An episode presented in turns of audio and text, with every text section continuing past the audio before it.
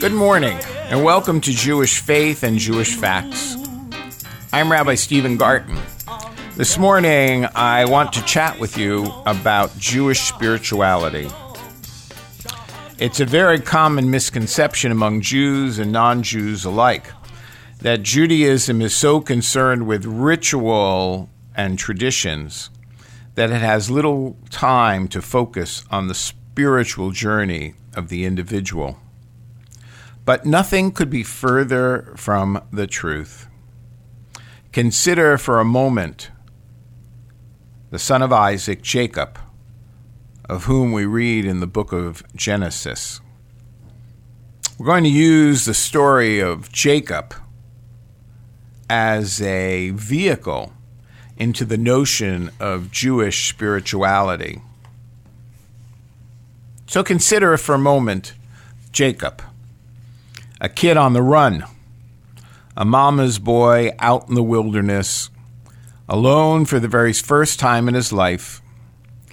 He carries only a satchel with the food his mother prepared for him to take on his journey. Pretending to be Esau, you might remember, before his blind old father, he has stolen his brother's blessing. Just as years earlier he tricked him out of his birthright inheritance. Now Jacob is all alone, and there's no turning back. Perhaps we can relate to the biblical patriarch in this state, afraid, alone, imperfect. Jacob was embarking on a journey with an uncertain destination. Perhaps you've been there too. Having grown up in the midst of material well being, having achieved the successes we were meant to achieve, all of us may still find ourselves in a kind of wilderness, partially inherited, partially of our own making. Where are we? Where are we going? Why are our steps so tenuous? Why does the ground feel so shaky underfoot? When we begin the journey, we certainly don't know the answers. Jacob's journey took him from his home in Beersheba toward the old country of Haran. On the first night, you may remember, he came upon a certain place and stopped there to sleep. He dreamed a dream of angels ascending and descending on a ladder. At the top of the ladder there was God, and God said to Jacob, I am Adonai, the God of Abraham your father, the God of Isaac. This land upon which you are lying I will give to you and your descendants after you. Your descendants shall be the dust of the earth, spreading out to the four corners of the earth, the east and the west, the north and the south. And all the families of the earth shall bless themselves by you and your descendants. Behold, I am with you. I will guard and watch over everywhere you go, and I will bring you back to this land. For I will not abandon you until I have done all that I have spoken. The text tells us that Jacob jumped up out of his sleep. It was still in the middle of the night. And he declared, Surely God is in this place, and I, and I did not know it. Mah nora how awesome is this place? It is none other than the very house of God, and this is the gateway to heaven. Then he went back to bed and asleep. In the morning, Jacob took the stone which had served as his pillow, set up a pillar, anointed it with oil. He renamed the site Beit El, house of God, and then he made a vow saying, If God remains with me, and watches over me on this journey, giving me bread to eat and clothes to wear, and I return in peace to my father's house. Then Adonai will be my God, and this is the stone that I made into a pillar shall be the site of God's house. And all that God gives me, I will tithe 10%. What a fascinating story. How would modern day psychotherapies therapists respond to such an account? Imagine, if you would, for a moment, bringing this dream material to a therapist The therapist asked, How did this dream make you feel? And you say, Well, it actually made me feel pretty good. And the therapist says, Well, that makes sense. You were upset, you were frightened, you were alone. You felt guilty about tricking your old blind father. For all you knew, your tough, buff, athletic health club brother was chasing you. Therapist continues, after all, you know, you had cheated Esau for the second time out of a considerable sum of money. Of course, the therapist reminds you that the dream is self serving. It assured you that the, you did the right thing, that God is on your side. So, in the morning, cleared of guilt, your confidence restored, you resume your journey. You're reminded that it makes perfect sense for you. And certainly, sitting here today, we can read Jacob's dream as a psychological justification for his crime. But what's more important than the dream is the dreamer's own interpretation. Jacob truly believed God was talking to him in his dream. Rather than seeking vindication for his actions, he was seeking proof of God. This willingness to believe marks the beginning of Jacob's spiritual journey to himself and to his God. Parallel journeys which ultimately lead to the same place. And according to Jewish tradition, this is the starting point of all of our personal journeys. We begin by leaving home and everything that is familiar to us. Someday we will return, but the search must start in unfamiliar territory. We will be charting new ground. Self awareness is an ongoing act of discovery. And so, according to Jewish tradition, is God awareness. Steps are taken in small increments, though every once in a while we have a breakthrough experience in which all is clear and defined. Jacob, according to the book of Genesis, is an Ish Tam, a kind of naive, soft young man, unknowing, protected, without struggle. I suppose you could say that Jacob's journey was his outward bound solo, a test of his survival skills, especially those that come from within oneself. And do we remember our first challenge? Was it a relationship that never got fully realized? Was it going off to college or was it our first job? Was it the divorce you thought you could never have? the death of someone you love, transitions and loss, failures in deed or will. This is the stuff of life that sets us on our journeys, seeking the ladders that will lead us to ourselves and to our God. Every life has such moments of challenge. They weave themselves into the very fabric of who we are and what we can become. Back in Genesis, when Jacob woke from his dream in the middle of the night, he was certain of God's presence. For the ancients, the dream world was just another dimension of reality, every bit as real as our conscious waking existence. Often it is in dreams that God is revealed and speak to us because in dreams we are open to hearing what God has to say. The place Jacob thought was an old place turned out to be the house of God, the gateway to heaven. The Hebrew text in Genesis uses the word makom for place.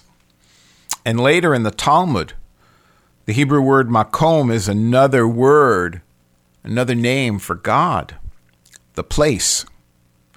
Jacob had really come to God's place, only did not know it. Was this an unusual place, a holy place, or was it any old place? Makom, the Hebrew, allows it to be both.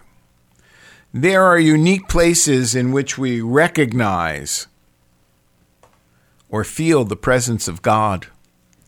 Perhaps we've seen God in a special place in nature like the Grand Canyon or the Canadian Rockies or in a favorite spot in our backyard, an altar we have created in our home, or a synagogue or church, or maybe we can feel God's presence any place, every place we have an awareness and the will to make do.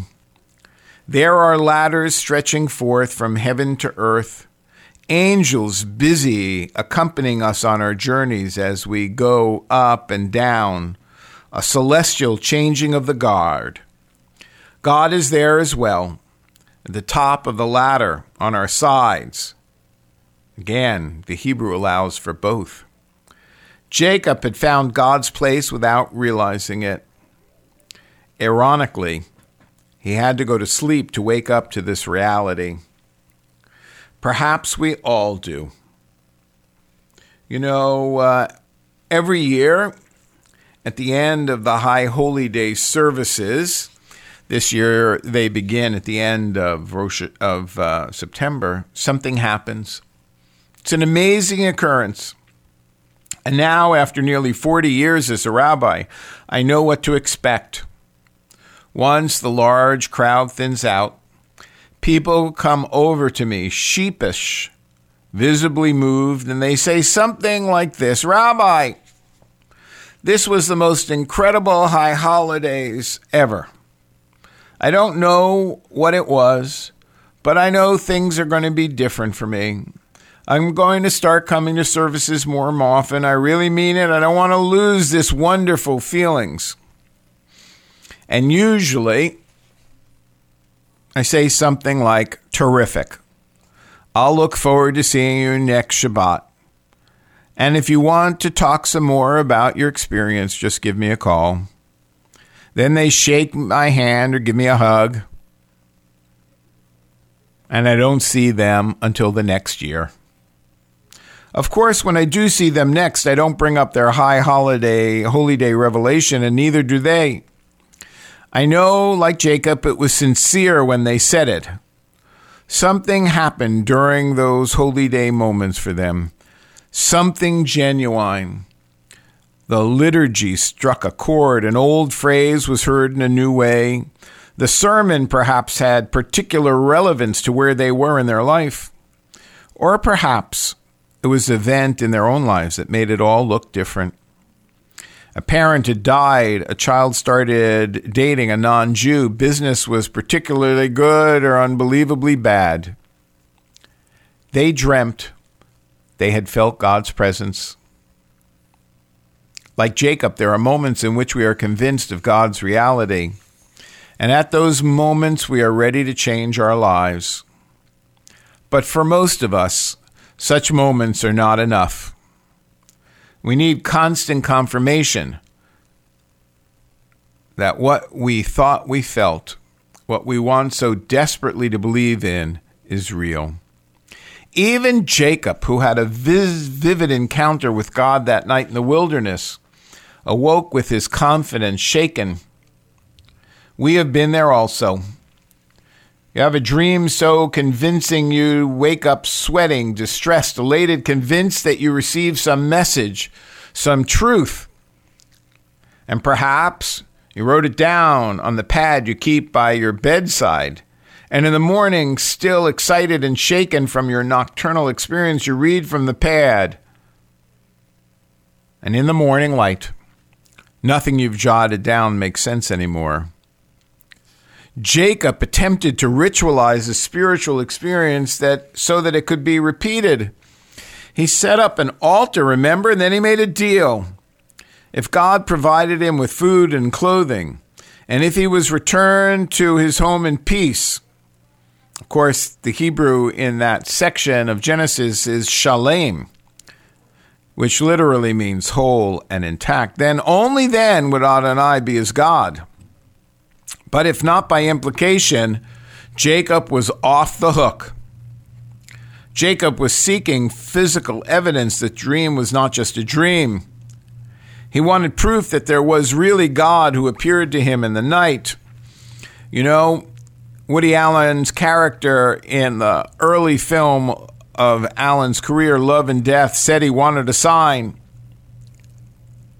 If only Jacob had a sign, then he would believe then his faith would be unshakable. Jacob was young. He was at the beginning of his spiritual journey, no matter what his age. It was the beginning of his journey. And this was an immature faith, a faith that requires tangible reminders of God's reality. The Torah teaches us a very powerful lesson about the nature of faith journey. Faith does not require proof or miracles. Proofs do not rec- create faith. This truth was reinforced at the Sinaitic experience, where an immature people received dramatic proof of God's existence. They saw the parting of the Sea of Reeds. Then they heard the very voice of God. So awesome was this experience that they said to Moses, Talk to God. Whatever you say, we will do it. And then later we will try to comprehend. Na'aseh v'nishma. Yet 40 days later, they created a statue out of gold and called it their God, the golden calf. True faith does not require proofs or miracles, and they do not create faith.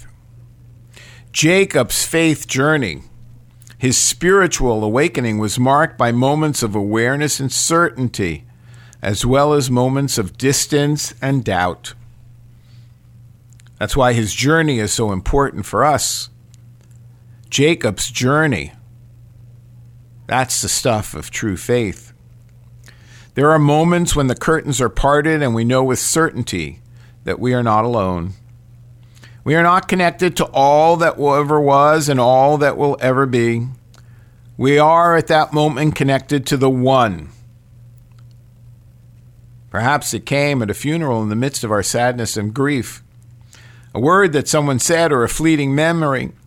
Perhaps it was at the birth of your children, witnessing the miracle which is life, or jogging along familiar paths, chopping veggies at the sink the way the sun was shining through your office window, the dust particles dancing in the air, a certain smell, a song that came on the radio, the chanting of Hebrew in the synagogue, which you have yet to really understand.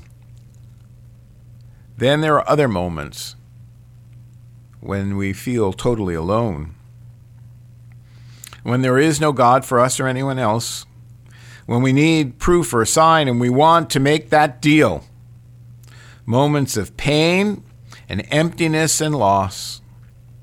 Doubt in Jewish tradition is belief's twin. We cannot have one without the other, and that's why in the story of Jacob, the power of the dream is followed so quickly by his bargaining with God.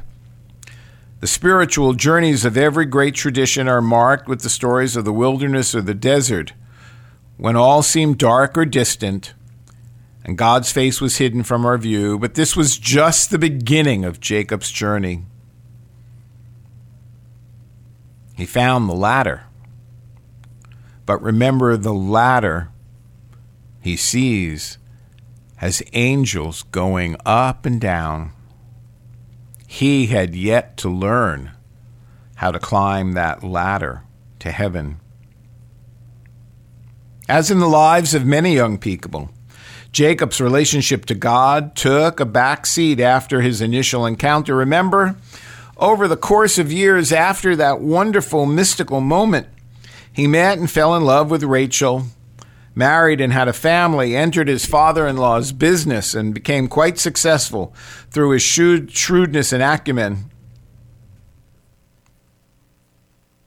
When we are young, at the height of our physical prowess, our attention is focused outward. Our energies are subsumed in the world of matter. We are fully engaged in being creative and procreative and changing and rearranging and fixing the world we encounter. With so many distractions, it's challenging to nourish our inner and spiritual world. When everything's going just right, we may be vaguely aware of God's presence in the background of our daily lives. Jacob may have really known that it was God who gave him children. He may have really intuited it was God who allowed him to prosper, the God he met in that first awesome dream, the God of material blessing, the department store God. Just ask and you shall receive. Of course, how many of us relate to God in that way? God exists when we get what we ask for, be it a new car or health, a new job, or a loved one. God doesn't exist, we feel, when we turn up empty handed. Immature spirituality sees God as a dispensary, supplying our every want. Those with more are more greatly blessed. The satisfaction of our basic needs is something we expect as a prerequisite for life, not something we're thankful for. As the rabbi said in Pirkei Avot, "Ein kemach ein Torah," without bread, without physical sustenance, we cannot study Torah. But as we all know, being well fed and having a roof over our heads is no guarantee that life's going to be smooth sailing. And it is through the difficult experiences, life's challenges as well as life's rewards, not separate and apart from them, that Jewish spirituality is formed. Jacob was deceived and mistreated by his father in law, and later, as it turns out, by his own sons. He had to work seven years for a wife he did not want. He was plagued by domestic squabbling and jealousy. And he, together with Rachel, his second and most beloved wife, faced infertility. This is real life with real life problems and real life mistakes. Jacob was not a perfect person, and his encounter with God was not unlike our own. Momentary, fleeting, now clear, now vague, certain, uncertain. Jacob's awareness of God did not remove him from the bumps and bruises and scars that mark all of our lives. It did not remove him from having to live that life, and perhaps most important, it did not remove him from the errors and failures that made him human. Such is the power of the biblical journey to God. You know, somehow we have this notion that the spiritual journey has a destination, and once we arrive there, we are done.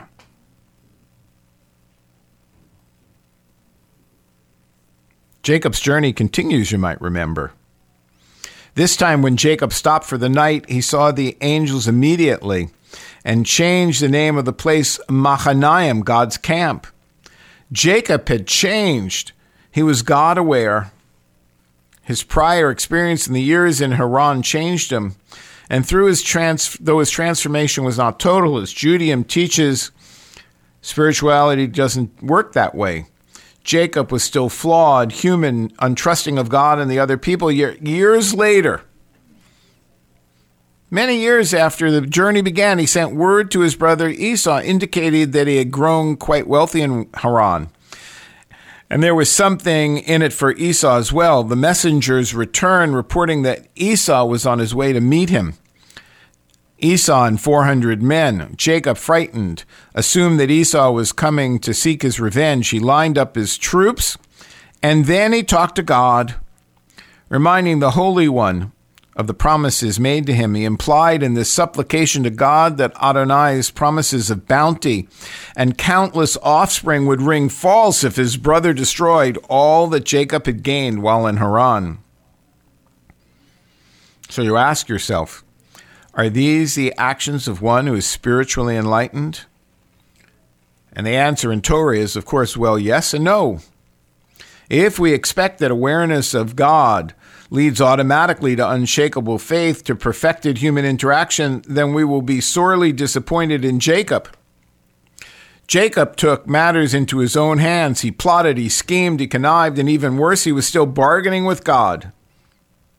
He had yet to truly believe the promise. And perhaps Jacob's greatest flaw at that point was his inability to come to terms with his sin against his brother, ascribing the lowest of human motivations to Esau. He was not ready for the encounter. And so the text tells us that Jacob had to wrestle. The text says that his opponent was a man, Ish, and perhaps it was. But in the morning, Jacob believed it was a divine being, an Elohim, a God, and he renamed the place Peniel, the face of God, not the place of God, but the face of God. He saw God and lived. The prophet Hosea suggested that perhaps it was an angel with whom he had wrestled. What matters was not the adversary, but the process. Once again, Jacob was alone in the wilderness. As opposed to his first encounter with God, this one would not be gentle, but it was awesome. And there was transformation and change. Jacob was blessed and diminished. He was blessed by having his name changed from Yaakov, heel grabber, to Yisrael, the one who wrestles with God. And throughout the Torah, people and things are named for their characteristics or distinct qualities.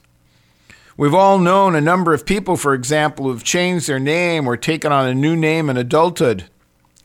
Somehow their birth title no longer fits them, no longer incorporates who they have become. Jacob was injured in this encounter with the angel. For the rest of the life, he limps, a reminder of his struggle and a reminder to us that spiritual journey is fraught with dangers. Life does not in, life does injure us. We are each in our own way wounded by what life has brought us. Enlightenment also has its price. Not every change is for the better. We are foolish if we think we can travel this path and come away unscathed. So, as Israel, Jacob went to meet his brother, who greeted him with an embrace and kisses. Both brothers wept. Life had been good to Esau, and he had forgiven his brother. He wanted Jacob to come live with him in Seir. For Esau, the reconciliation was complete. But for Jacob, he told his brother that he could not join him, and he never did.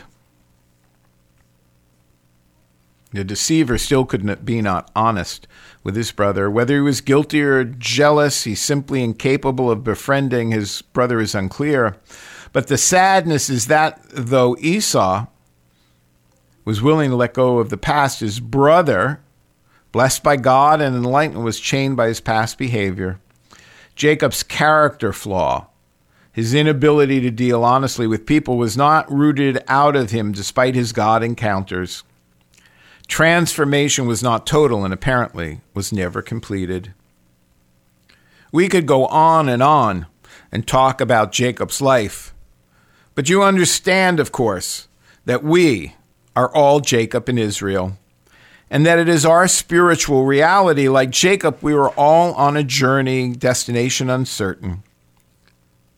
We are all wounded and most of the time, we try to hide these scars, yet even the toughest of us has to limp sometimes.